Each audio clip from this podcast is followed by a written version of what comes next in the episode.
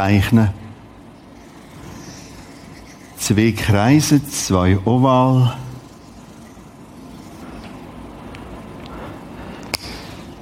So sind wir gestartet in dieser Serie. Das eine symbolisiert den Glauben und das andere den Unglauben oder Nichtglauben. Für Glauben meinen wir immer Vertrauen.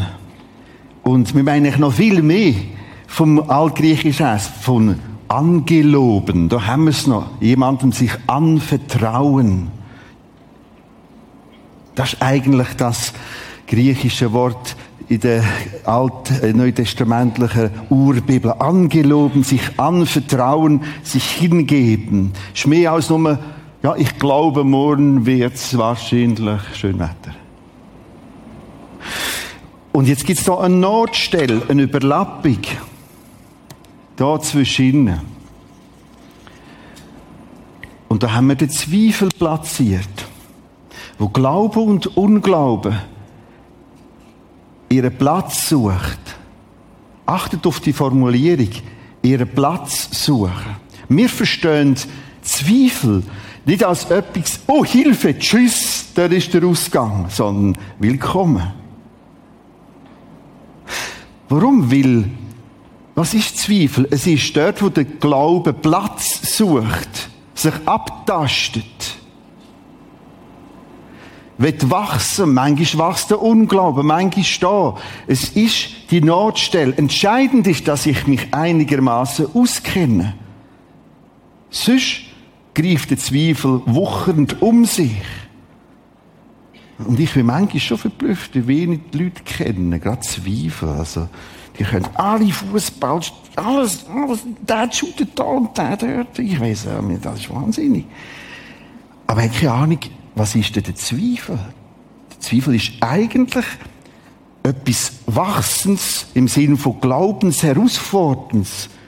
Aber ich muss ihn kennen, ich muss wissen, wo er hergehört. Und ich muss vor allem nachher überlegen, was sind die Gründe? Die Ursache. Wir haben auch gemerkt, wie das in der Bibel wahnsinnig positiv angegangen wird. Wir haben einen Text kennengelernt, Jesus und Petrus auf dem Wasser. Er zweifelt, Hilfe, was macht Jesus? Komm, ich heb dich. Wir haben letzte Sonntag einen anderen Jünger kennengelernt, Thomas. Und es ist beeindruckend, bei dem zweiten Treffen, Jesus erscheint wieder, kurzes Shalom, Friede sei mit euch. Komm, Thomas, ich helfe dir. Er nimmt sich sofort dem Thomas an. Keine Art und Weise ausgesperrt, ausgeschlossen. Lass absaufen, der Petrus. Oder irgend so etwas. Nein, komm. Ich lese euch einen weiteren so einen Text vor und komme wieder ab der Bühne. Und das muss gar nicht in den Gang, sondern in den dort hin. Ich lese euch einen Vers. Da ist ein Vater und ein Sohn. Und sie kommen zu Jesus. Was das Problem war von dem Sohn, ist für uns heute schwierig auszumachen. Es ist eine Art epileptische Anfall, Schwäche. Zugleich merken wir in dem Text irgendwie okkulte Manifestationen. Das ist da irgendwie ganz ineinander rein verquickt in dem Text inne. Und jetzt kommt der Vater mit seinem Bübel zu Jesus und Jesus sagt, ja, glaubst denn du?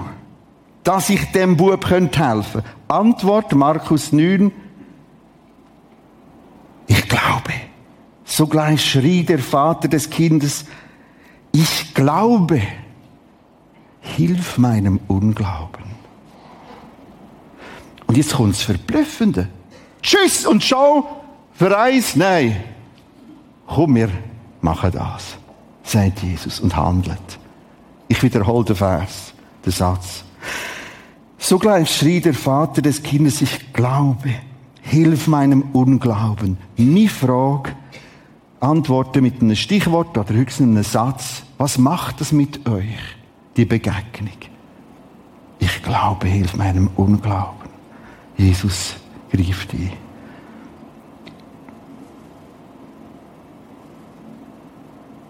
Was macht es mit euch? Was kommuniziert das?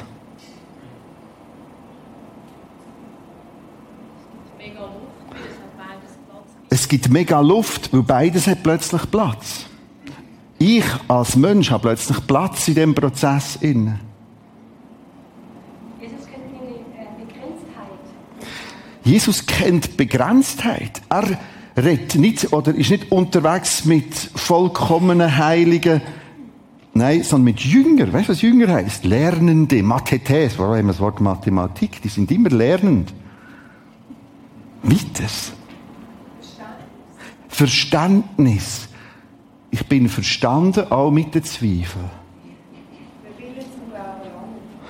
Es ist ein interessanter Beitrag. Der Wille zum Glauben längert. Also, ihr merkt, die Person will.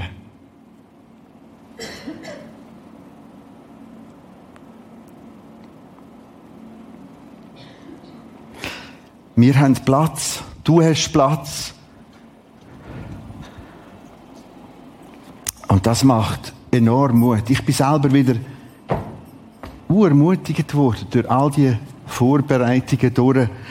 Was wir auch noch gemacht haben, wir haben verschiedene Ursachen angeschaut. Das ist Flipchart von letzten Sonntag. Weil in diesen Texten fragt Jesus mehrfach zurück, warum zweifelst du? Woher kommt denn das? Was ist denn die Wurzel? Von der ist es richtig, auch seelsorglich gesehen, dem nachzugehen. Woher habe ich die Liste? Das ist auch vom Lauf von, von den Jahren entstandene Liste. Da gibt es auch verschiedene Bücher und und dieses und das ist für mich so kompakt zusammengefasst. Ein Grund ist, ich habe fehlerhafte Vorstellungen von Gott. Bibel, Jesus. Fehlerhaft im Vergleich zu dem, wo da geschrieben steht. Ganz andere Erwartungen, wo Gott nie versprochen hat. Oder emotionale Blockade haben wir so definiert, ich habe das so und so erlebt, schlecht, negativ, drum Hilfe, ich kann nicht mehr glauben. Denkerische Blockade. Der Klassiker ist ja die Wissenschaft sagt und darum kann es nicht sein. Das haben wir kurz gestreift, werden heute noch mal ein bisschen dem ins Annähern. Übrigens so allen, also ich könnte locker zehn Sonntag machen. Wir können es nur so ein bisschen zeigen. Ausgehungerter Glaube. Glaube, wo schlichtweg keine Nahrung hat. Nahrung im Sinne von Wort Gottes. Oder der Emanuel Kohl hat das vorhin mit dem Lied uns dorthin geführt. Woher weiss der das? Ja, das ist ein Worshipper, die, die spürt irgendwie ein Organ mehr. Nein, er weiß das. Woher? Aufgrund vom Wort Gottes. Und wenn das Wort Gottes nicht Platz hat, der, der schrumpft der Kreis. Der schrumpft. Das läuft übrigens ganz schleichend. Oft sind die Sachen ja auch kombiniert. Das fünfte, gell, Mangelnde Festlegung. Ich lege mich gar nie fest. Ich höre, höre, Informationen, Informationen. Ich bin, ja, ich höre, ich höre, ich höre. Ich höre nicht mehr so. Ich habe das habe ich schon gehört, das habe ich auch schon gehört. Das wiederholt sich ja, höre ich nicht mehr, höre ich nicht mehr. Ich lege mich gar nicht fest. Und das ist auch ein ganz fieser Prozess. Und nicht wenig, ich sage mir, ja, jetzt habe ich äh, zwei Jahre Predigten gelassen, jetzt habe ich es etwas gehört, jetzt äh, kommt das ja wieder. Du hast noch nicht gemerkt, dass der Glaube bis Dynamisches ist, auch je nach Lebenssituation, sich ständig weiter kann entwickeln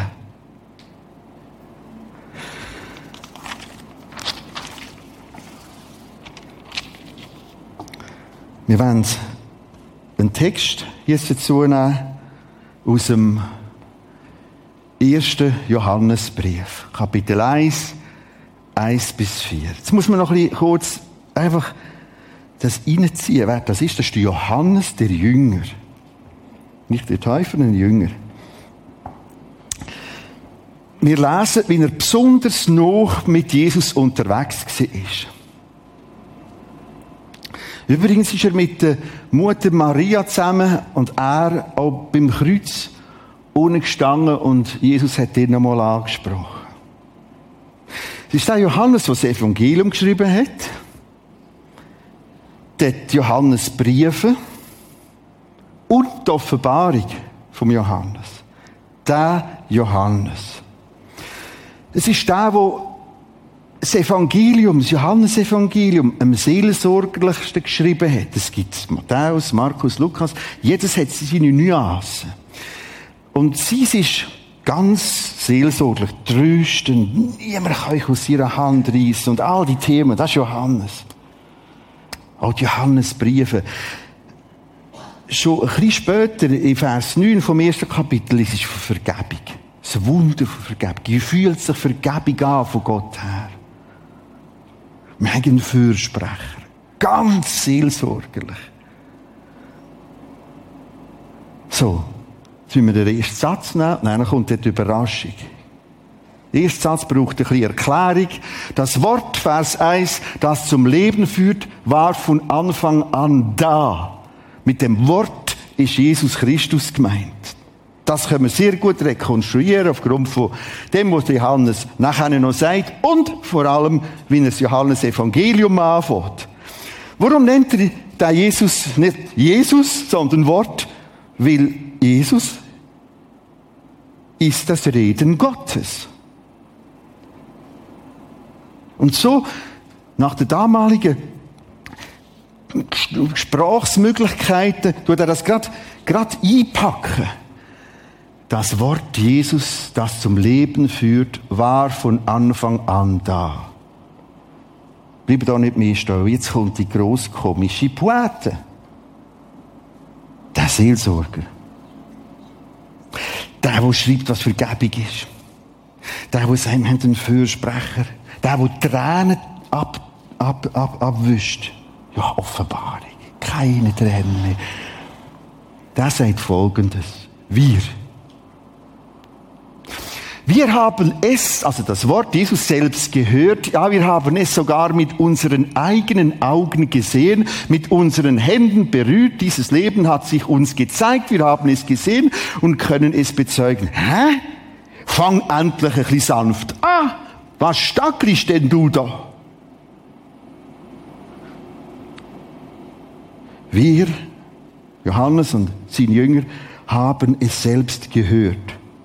Weil sag, mit unseren Ohren haben wir den Jesus gehört. Ja, wir haben es sogar mit unseren eigenen Augen gesehen. Warum ist denn das jetzt so wichtig? Wir hätten gerne etwas Seelsorgerliches. Wir haben ihn selber gesehen mit diesen Augen, sagt er. Mit unseren Händen berührt. Das ist auch noch für ihn wichtig. Haben im Fall, haben im Fall dem Jesus die Hände geschüttelt und auf die Schulter geklopft und er uns. Und jetzt bringt er eine Wiederholung. Das Leben hat sich uns gezeigt. Wir haben es gesehen.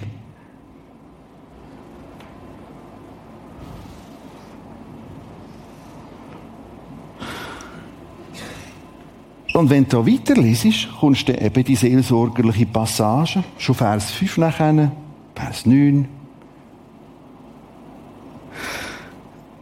Geheimnis hinter dem möchte ich gar noch nicht so lüften. Sondern einfach euch mitnehmen in den rot markierten Teil.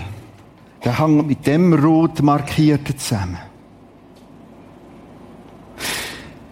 Er schwätzt nicht irgendetwas, sondern er redet von etwas, wo er denkerisch nachvollziehen kann.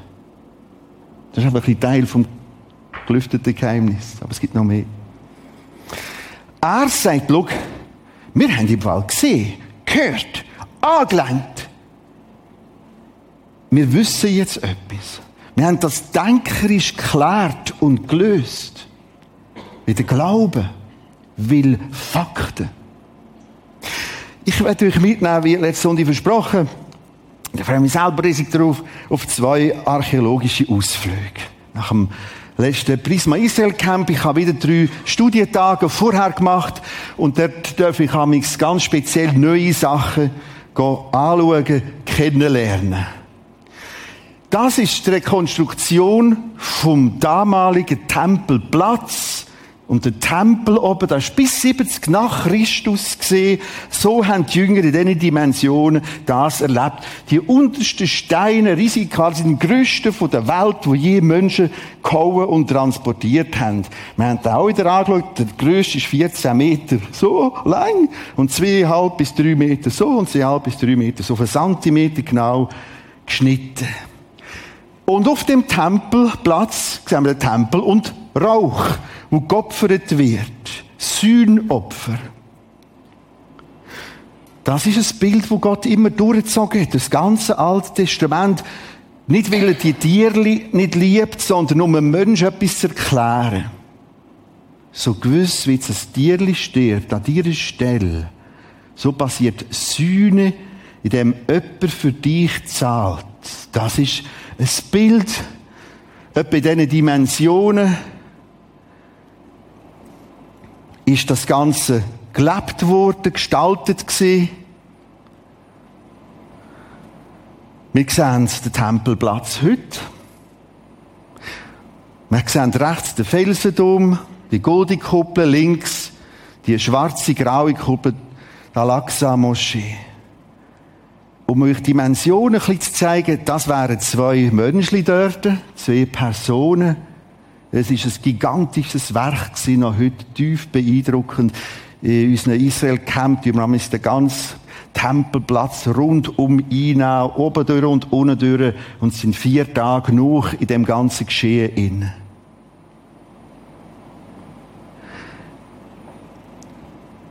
Das ist ein Abgang. Der fällt nicht so auf. Man muss wissen, heute verwaltet Moslem äh, den Platz. Und da haben sie ab 1999 angefangen graben und immer mehr graben. Vieles ist da sehr illegal gelaufen, aber es ist so gelaufen. Was haben sie gemacht? Ich bin jetzt selber gerade vor ein paar Wochen noch mal bei dem Abgang gesehen und abgeschaut, es ist dann alles abgesperrt. Dort unten ist eine neue Moschee. Wir reden von bis zu 10.000 Plätzen. Riesig, immense Dimensionen. Ab 99 hat man angefangen zu arbeiten. Man hat so fest geschafft, dass aussen noch die Mauer ja anfängt aufbrechen.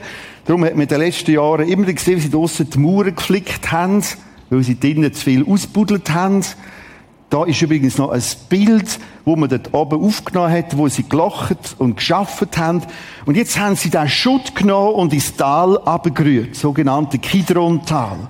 Man muss auch noch wissen, der Tempelplatz ist noch nie archäologisch breit untersucht worden. Weil ist seit dem Islam, also 680, 700, ist der besetzt vom Islam. Was man gemacht hat, ist Röntgenaufnahmen aus Flugzeugen und darum weiss man ein paar Sachen sich von der Grundstruktur. Das ist das erste Mal, dass jemand so weit runter ist Schutt holen und der Schutt möglichst hat vernichten dass ja keine Spuren da sind, wo könnte sagen, da war einmal ein jüdischer Tempel. Jetzt sind wir gerade bei der Weltpolitik, Islam, Islamismus und Judentum. No, die haben das genommen. Mehrere hundert Lastwagen haben sie jetzt äh, ins Kidrontal abgerührt. Und das ist natürlich für die Archäologen ein Wahnsinn gewesen. Die ganze Tag durch haben sie Lastwagen abgeführt. In der Nacht haben die Israelis jede Schaufel wieder aufgeladen. Und in der Nähe, in einem grossen Deponieplatz, wo bewacht wird, ist jetzt der ganze Schutt. Von dem Schutt holen sie nachher also ab und zu wieder mit einem Bagger zwei, drei Schaufeln rauf. Beim Skopusberg ist da und dort habe ich dürfen, äh, einen als Volontär mithelfen. Weil der Schutt ist hoch, hoch spannend. Und ich muss jetzt ständig auf Bremse kommen. Ich kann ganz vieles sagen. Ich will nur einen Punkt zeigen. Da tut man den Schutt Kesseri für Kesseri auf einen Sieb Wasser schwenken und dann kann jeder Steinchen kehren, jetzt etwa noch sechs Jahre Arbeit. Das ist der Nachweis, dass ich selber mitgeholfen habe. Was findest du dort? Von verschiedenen, wo man findet, nur eins für haben. Das sind Knochen. Die habe ich selber in meinen Kessel gefunden. Und dann muss man das selbstverständlich abgeben und der Archäologe tut nochmal alles auch nochmal sortieren. Das sind Knochen.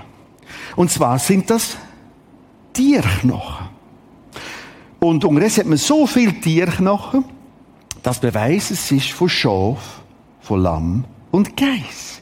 Die meisten sehen so aus. Die sind vom Feuer angebrannt. Und jetzt geht das los. Je mehr, dass die auf die unteren Schichten von dem Schutt gestoßen sind, wie mehr kommen Massen von solchem Knochenmaterial führen.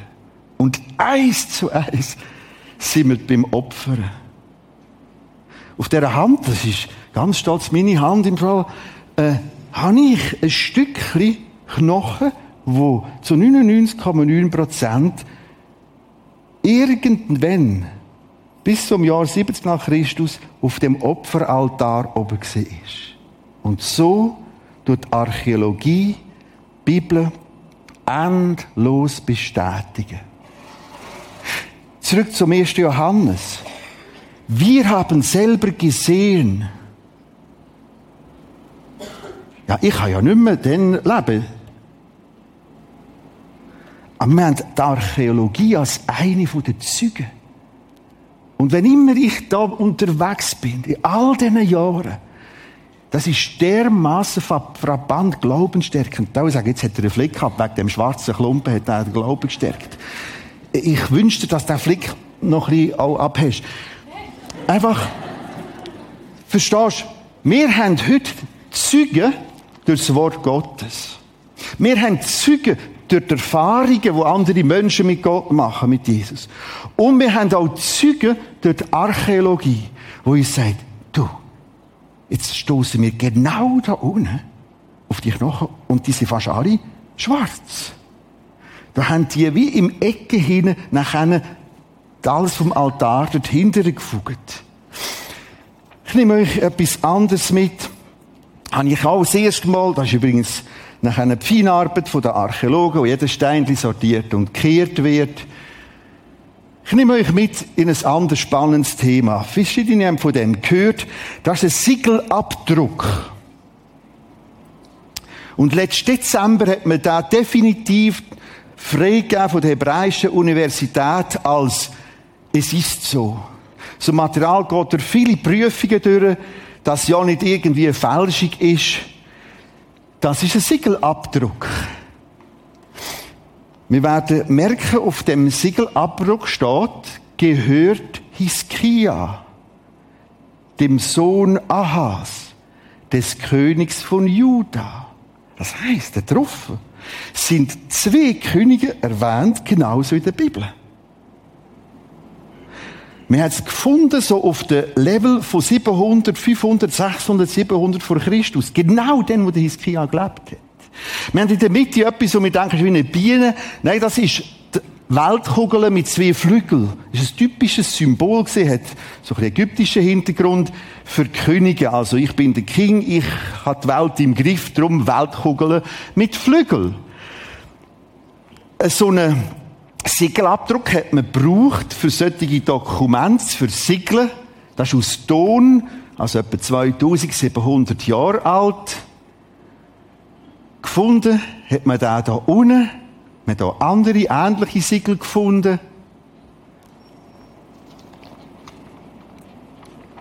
Zurück zum Text.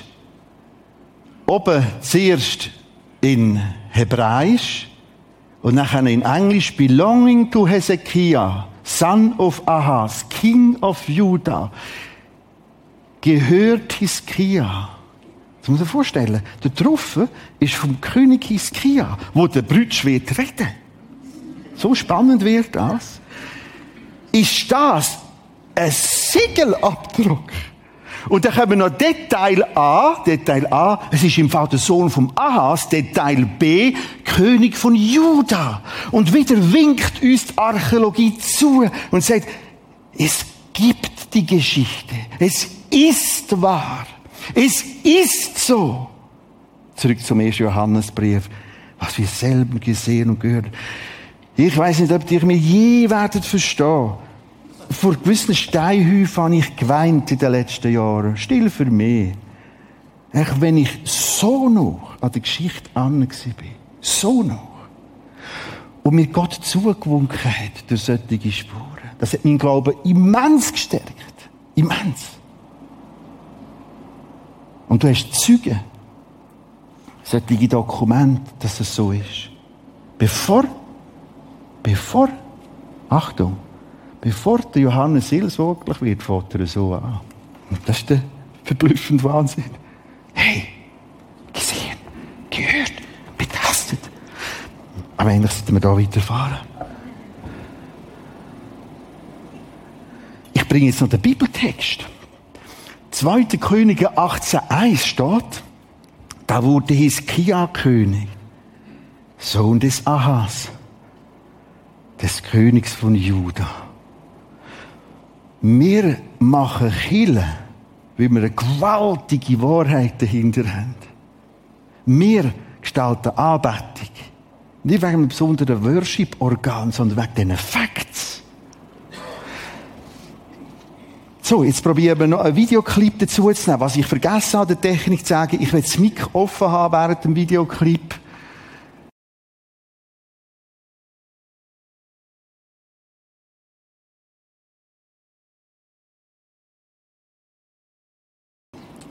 Fangen wir einmal beim 1. Johannes an. Können jetzt ziemlich ausbieten. Das Wort, das zum Leben führt, war von Anfang an da. Wir haben es selbst gehört. Ja, wir haben es sogar mit unseren eigenen Augen gesehen. Archäologie ist ein so Zugang. Ich würde nie an Gott und die Bibel glauben, wenn ich nicht wüsste, die Fakten sind so gewaltig und so drückend viele. Wir haben einen kleinen Einblick in die Richtung da. Mit unseren Händen berührt. Dieses Leben hat sich uns gezeigt. Wir haben es gesehen und können es bezeugen. Ich möchte jetzt ein Bild bringen. Und das wäre das ganze, der ganze erste Johannesbrief. Sehr schön, gutes Holz auf ein Brot. Und jetzt tue ich da einen Teil abschneiden. Das wäre Kapitel 1, Vers 1 bis 4. Und das ist im Fall auch gut.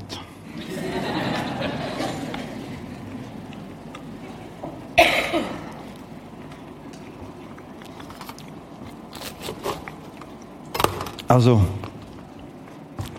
ich merke, Hans, du kannst selber bestätigen oder probieren. Äh,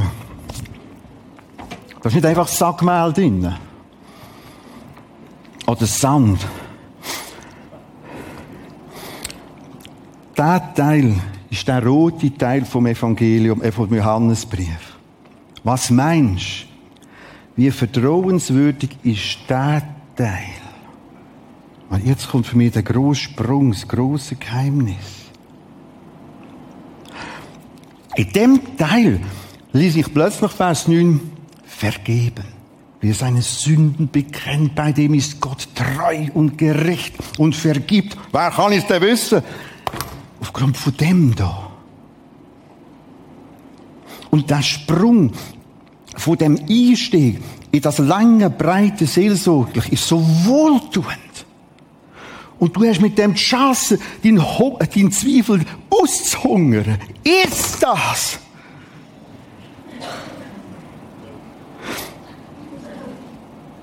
Das stimmt, das ist gut, gell? Nein, es ist, versteht ihr, was ich will zeigen? Wir haben es selbst gehört. Das ist ihm wichtig. Bevor er es andere sagt, sagt er, du, was jetzt der kommt. Er redet zum Beispiel über den Himmel, Kapitel 3. Woher glaubt der Christ über den Himmel? Ich glaube, weil ich weiß, es ist komplett vertrauenswürdig. Er hat es gesehen, sie haben es gesehen, sie haben es zugeschrieben. Und wir haben eine top überlieferte Bibel. Wie man dieser Forschung sich auskennt, ich kenne mich sehr gut aus. Und bin auch jetzt wieder bei Originaldokumenten gesehen, auf der letzten Reise. Da hast du ganz noch dran hergehen. Sie haben es gesehen, gehört, selber betastet. Und das ist ein eine Vertiefung zu dem denkerischen Blockaden. Es gibt keine denkerische Blockaden, wo die Chance haben, deinen Glauben einfach zu ruinieren. Das Problem ist, dass du dem nicht angenommen hast. Es gibt wohldenkerische Blockaden, die Hemmungen verursachen können, die mich gewisse Sachen offen lassen in den Fragen. Wir müssen weitergehen. Wir haben nämlich noch einen geilen Teil. Deshalb verkündigen wir die Botschaft vom ewigen Leben. Es ist von Gott, dem Vater, gekommen und er hat es uns gezeigt. Achtet auf den Wechsel. So, von Rot auf Gel. Gel ist das da unten. Mangelhafte Festlegung. Was haben die gemacht? Was macht Johannes? Er hat sich festgelegt. So fährt das an. Deshalb, wegen dem roten Teil, verkündige ich euch das. Deshalb verkündigen wir die Botschaft Familie hin. Drum! Es kann sein, dass du da bist, bleiben hängen. Es gibt viele, die entscheiden sich für Jesus aus soziologischen Gründen. Fachlich formuliert. Ein bisschen übersetzt. Ich kenne die und der oder die hat mich mitgenommen und ich finde die noch nett. Endlich habe ich Freunde gefunden. Das kann man dort lassen. Endlich habe ich Freunde gefunden. Ich habe Leute gefunden. Hey, die Leute kommen auf einem zu und, und jetzt gibt es eine Entscheidung für Jesus, weil es ein, bisschen ein anderes, neues Umfeld, vielleicht auch dich hilft, aus einer gewissen Krise oder Einsamkeit rauszukommen. Das ist alles nett und schön, langt nicht. Sobald du nicht mit der Krise bist und sobald du all die netten Leute kennst und noch ein paar schräge Vögel kennst, löscht es dir ab. Drum, wo ist dein Glaube verankert? Wo braucht es einen komplett auch neuen Start? So, ich glaube, weil ich weiß, da ist Wahrheit. Und das da unten auch das, ich lege mich jetzt fest. So haben sie es gemacht. Wir haben einen blauen Teil, der heißt da ausgehungerten Glauben. Acht darauf, wie das da formuliert ist. Was wie nun, übrigens, er kann es nicht sein, merkst du es? Er kann es nicht sein. Schau jetzt mal, er hier wieder einsteigt, Vers 3.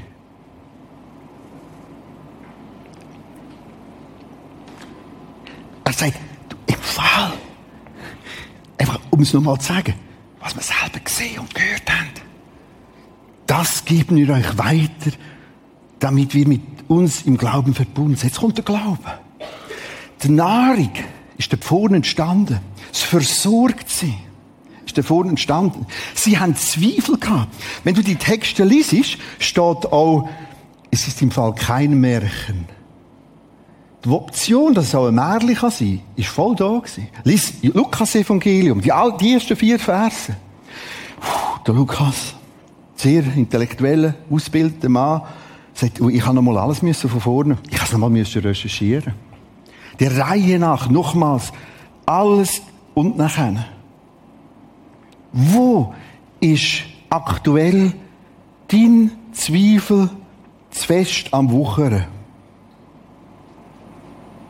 Und es darf dich nicht überraschen, wenn die gerade alle kombiniert sind. Es hat er abgelöscht wegen irgendetwas, emotionale Blockade. Denke, hast du dem gar noch nie angenommen, der Wahrheitsfrage. Und darum lässt die Bibel auch liegen. Der Glaube ist längstens ausgehungert. Durch das gibt es ganz verrückte, komische Vorstellungen. Der Herrgott müsste jetzt gerade. Und das hat er jetzt können und dass wir gewinnen gegen die Polen und so weiter. Und da unten leist ist sowieso nicht fest, wenn das alles da oben so desolat ist. Und die Kombination wirst du schnell merken. Beten für die Kinder, für die Frau, für den Chef und das. Und jetzt geht's nicht so. Und ich sollte doch, aber ich will nicht, ich bin zu müde, ich mache nicht, ich lasse die Bibel liegen, ich verstehe es ja gar nicht.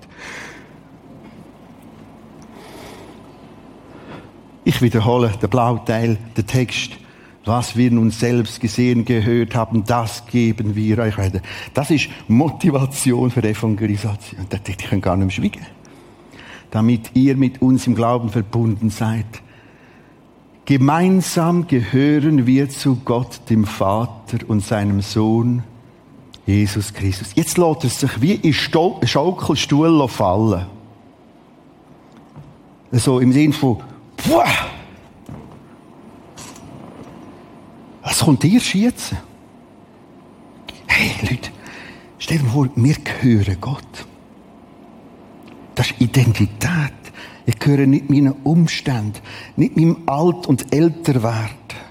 Ich gehöre auch nicht dem, dass im Moment vielleicht mit den Finanzen nicht so will aufgehen. Ich gehöre auch nicht meiner Krankheit, meiner Schwäche. Ich gehöre Gott. Gemeinsam gehören wir. Das ist eine mit der Bibel übereinstimmende Aussage. Nicht irgendeine Fehlidee. Ich gehöre. Und jetzt achtet, jetzt kommt das Emotionale noch dazu. Wir schreiben euch das. Was, so trockene Materie? Ja, da haben wir angefangen. Wir schreiben euch das, damit wir uns von ganzem Herzen freuen können. Jetzt jubelt das Herzchen. Warum? Es ist eine Basis da. Eine Sicherheit, Klarheit. Und jetzt kommt das Emotionale genau richtig hinten nach. Übrigens wir wieder am Schluss platziert. Durch Psalmen sind praktisch immer so aufgebaut. Das sind Fakten, das sind Fakten, das tut mir schwierig, aber das sind Fakten. Deshalb freue ich mich. Wir wollen das ja alles anders machen. Wir wollen ja ständig im Herrgott sein Berater sein, was er anders müsste sein und machen und geschrieben haben. Das kommt am Schluss. Ich freue mich. Auch das letzte Israel Camp hat mich sehr verblüfft. Es hat mir nochmal ganze Glaubenslücken geschlossen. Achtung.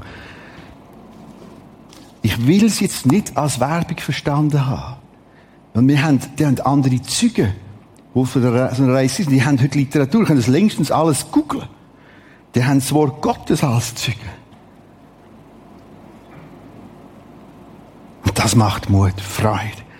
Warum bete ich eigentlich gern? Ich bete eigentlich gern. Weil ich weiss, in den Sekunden, wo ich anfange mit dem Herrgott, der lässt, der gibt es im Fall. Das ist nicht ein Selbstgespräch. Und das berührt mich jedes Mal neu. Warum gebe ich mir jetzt ein paar Jahrzehnte so gut, dass es gegangen ist, mit aller Kräften, wir investieren in so eine Arbeit, hätte auch anders gehen. Andere Angebote. Das ist so relevant, was wir hier machen. Darum beten wir um mehr Platz. Darum suchen wir bei den Kindern weitere Leute, dass wir das Top-Angebot halten können. Darum. Und wir werden eine ist auch noch sagen, weisst du es noch? Ist gut, sind wir dabei geblieben. Ist gut, sind wir dabei geblieben. In unserer Masse von Alltagsstreit droht das natürlich immer unterzugehen. Archäologie, jetzt muss ich das auch noch. Nein, musst nicht, du darfst. Aber jetzt haben wir die Lektion schon abgeschlossen. Nochmal zum Glauben. Ich habe es da so formuliert. Lass mal zu. Ich rufe dir, das klingt ein bisschen krass, ich rufe dir im Auftrag deines Glaubens zu, lass mich nicht verhungern.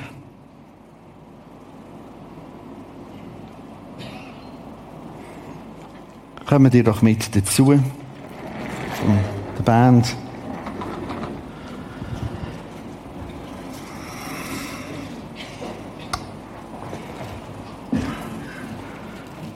Wir lassen nochmal die vier Farben das letzte Mal einblendet. Wo ist der Punkt, wo du merkst, dieser Farbe will ich neu mehr Gewicht geben. Dort, dort kann etwas optimiert werden.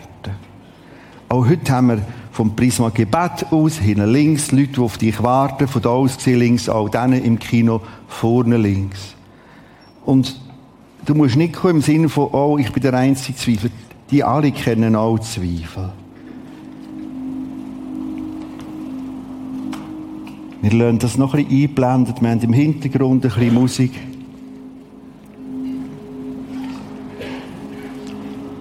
Wir haben das Gleiche da vorne.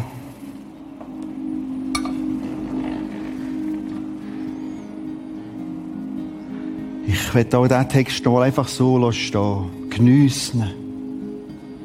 Geniess den Aufbau. Lies den roten Teil. Und dann gönnt ihr den Rest von dem Brot. Schau mal das an. Was für ein Juwel. Was für eine Kostbarkeit. Das Wort Gottes. Bleibe genauso in der Stille.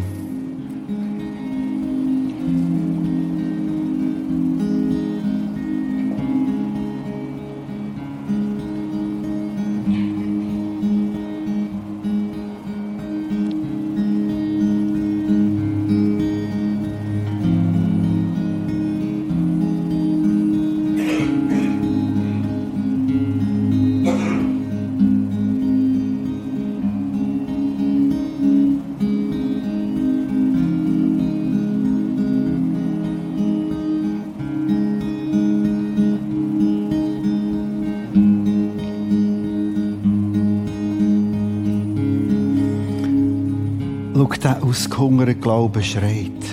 Der Zweifel schreit.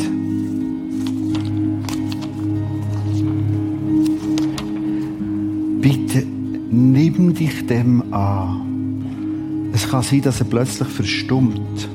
Ich kann etwas abwürgen. Und jetzt kommt ein gewaltiges Lied.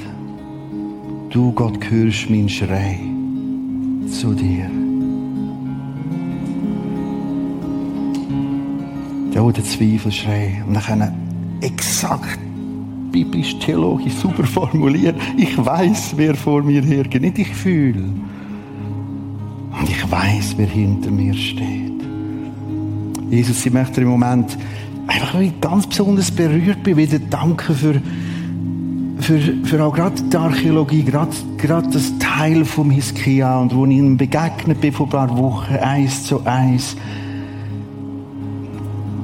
dem bisschen Ton, das ist eine unerhörte Kraft gewesen. Was du uns zeigst, vor Augen führst, rausholst zum Boden. Und so weg jetzt. Hilf den Zweifelnden. Hilf denen, die gestürchelt sind. Herr, wir sind alles Störchelnde, alles wieder Zweifelnde. Sobald sich Sachen verändern, ist deine Zeit, red du.